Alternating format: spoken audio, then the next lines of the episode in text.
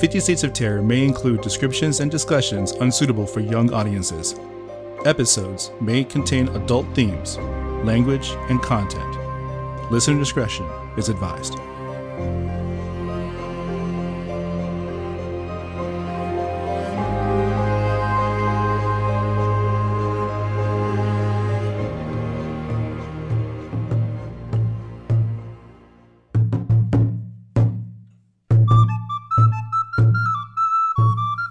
Etienne Brule.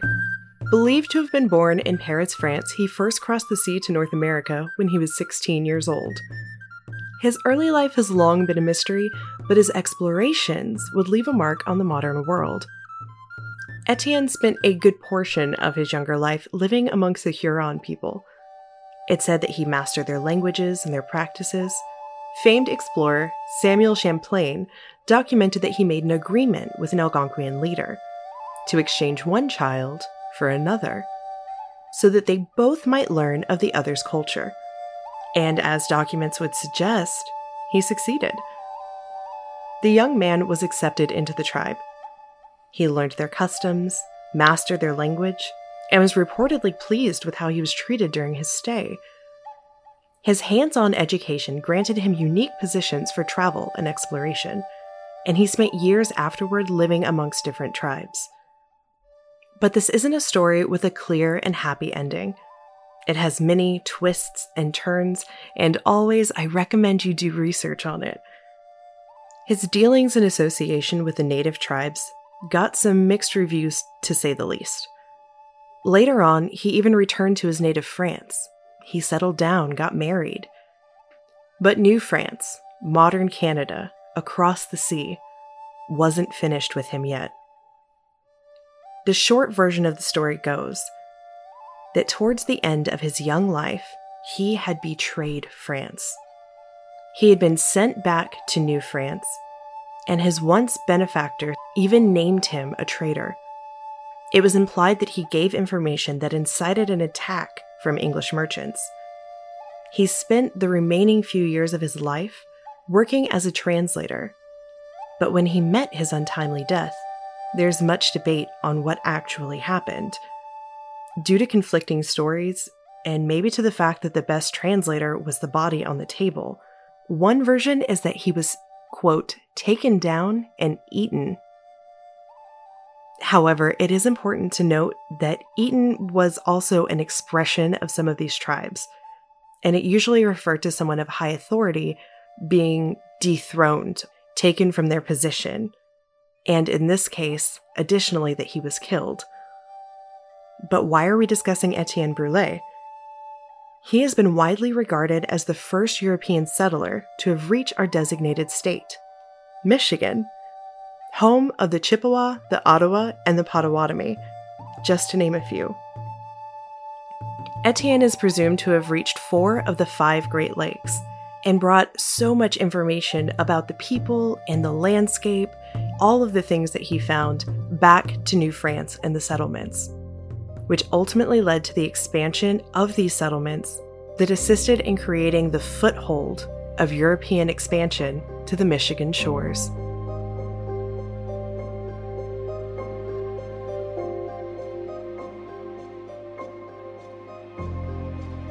This is Michigan, the Minisode.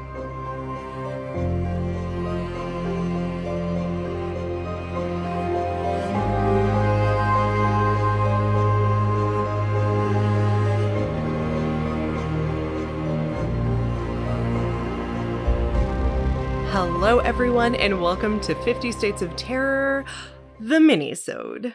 That's right, the minisode. We are coming for you weekly content, and this is our first one, our first minisode.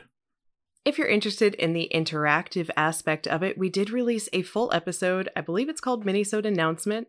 It's a couple episodes back, but we will also be explaining how it's going to work at the end of the episode we are going to be listing for you three cryptids from our designated state of Michigan. Anthony has the pleasure of presenting them because he will be the one presenting the feature length film of an episode next week. So we started with a little bit of dark history, and we're going to jump straight into the cryptid content, I think. Yeah, let's do it. Cryptid number one.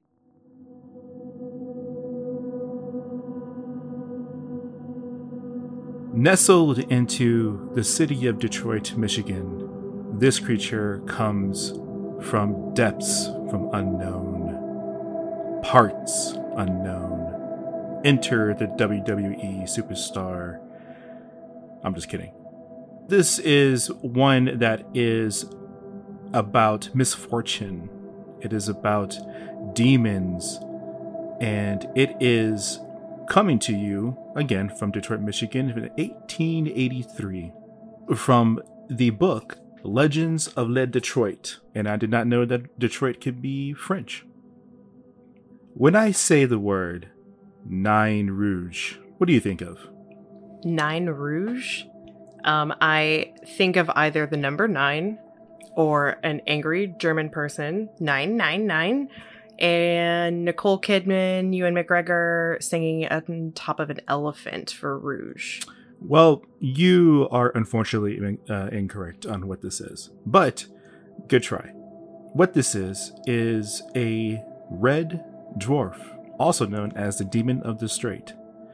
For those of you who play fantasy type games, think of it as a red hobgoblin.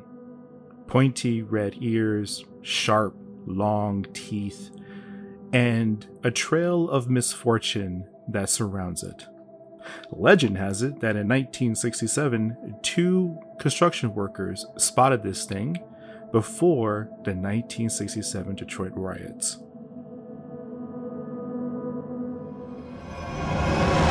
Cryptid number two. In Wexford County, Michigan, comes our next story. Now, this isn't man's best friend, but what it is is a terrifying creature of half man, half dog. Is it like a centaur where the upper body is man, but it has like Fido's hindquarters? You see, that would be more terrifying of what this is, but what this is is the bottom half, the half bottom part is a man, and then the top part is of a dog. In 1887, we have the first sighting of the Michigan Dogman, made famous by a disc jockey song, Steve Cook, at WTCM FM. But the legend goes deep, deep, deeper than that. As far back as 1887, and the last one occurring in 1967. Now imagine you are outside and seeing a seven foot tall, amber eyed head of a dog and body of a man. What would you do? Wait, are we talking like Anubis in Michigan?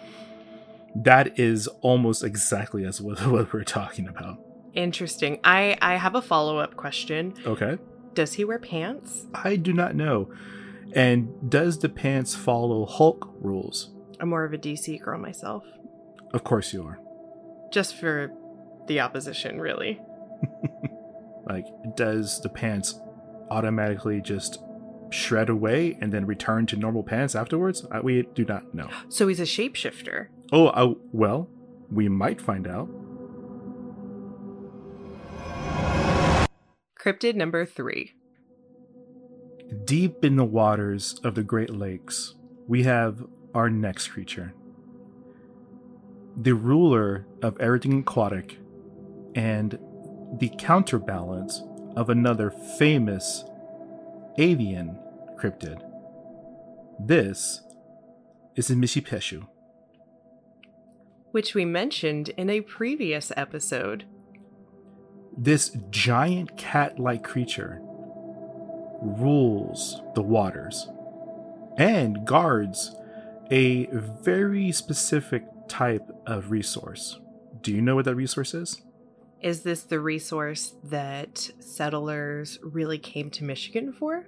That is correct. I would say that that would probably be copper. Copper is the correct answer. And following suit, all three of our cryptids come from indigenous people stories. And of course, this one also follows suit, but then changes as European settlers kind of took the story into their own. imagine them doing that. Yeah, to all three of today's stories. But what makes this very special is that this is still one of the most told stories of Michigan. Interesting. And our northern neighbors, Canada. Oh, good old Canada. I want to go. We have listeners in Canada. Hey, Kat, how are you? What up, yo? So, when you are in Michigan and you are roaming roads alone and you spot the Michigan Dogman, or if you see a red imp and it brings you misfortune, that could be the Nain Rouge. Or if you were to just sit by the Great Lakes and you notice a large water panther, you would know that is Mishipeshu. Now that you know a little bit more about cryptids that call Michigan home, this is where the interaction starts. We will be posting links on all of our social media, whether you follow us on Twitter, At 50 States Terror, Instagram, or Facebook, at 50 States of Terror, or whether you already follow us on Patreon. patreon.com backslash 50 States of Terror. The link will take you to our Patreon page. We found that hosting polls on Facebook particularly was difficult, and this way we just have one poll to watch. But we want you to know financial contribution is not required. Anyone can vote on the Patreon page without subscribing to a tier. Correct. And if you are a current Patreon member and you do vote, then your vote counts as double. That is even true for the $1 subscription tier. So if you're interested in seeing some behind the scenes content and getting your vote counting for double, we hope that you would consider joining us there. That's really what keeps the lights on and the mics recording and helps us bring this content to you every week. And remember, if you vote on the cryptid story and it doesn't make the regular episode, you get Michigan Part 2. That's right, we've already recorded the next episode. We thought we knew which one you'd want to hear about, so we went ahead and recorded. But if we're wrong and the votes swing a different direction, you do get a part two.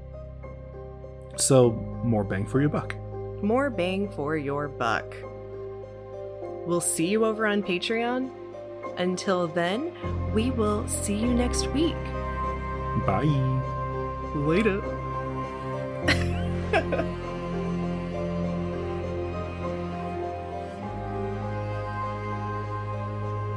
This episode was researched, written, and produced by Kaylee and Anthony Diaz.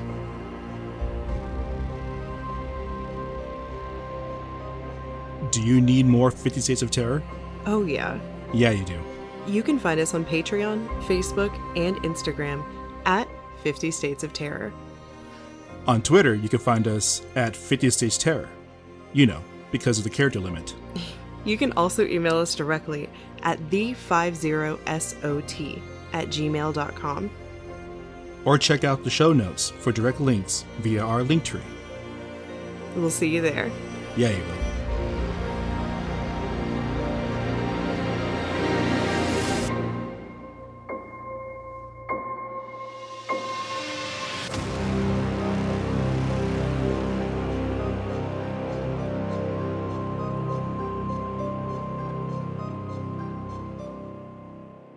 Um, I have questions. Oh, we all have questions. And would doggy style be an appropriate name? I think this is where the, the phrase comes from.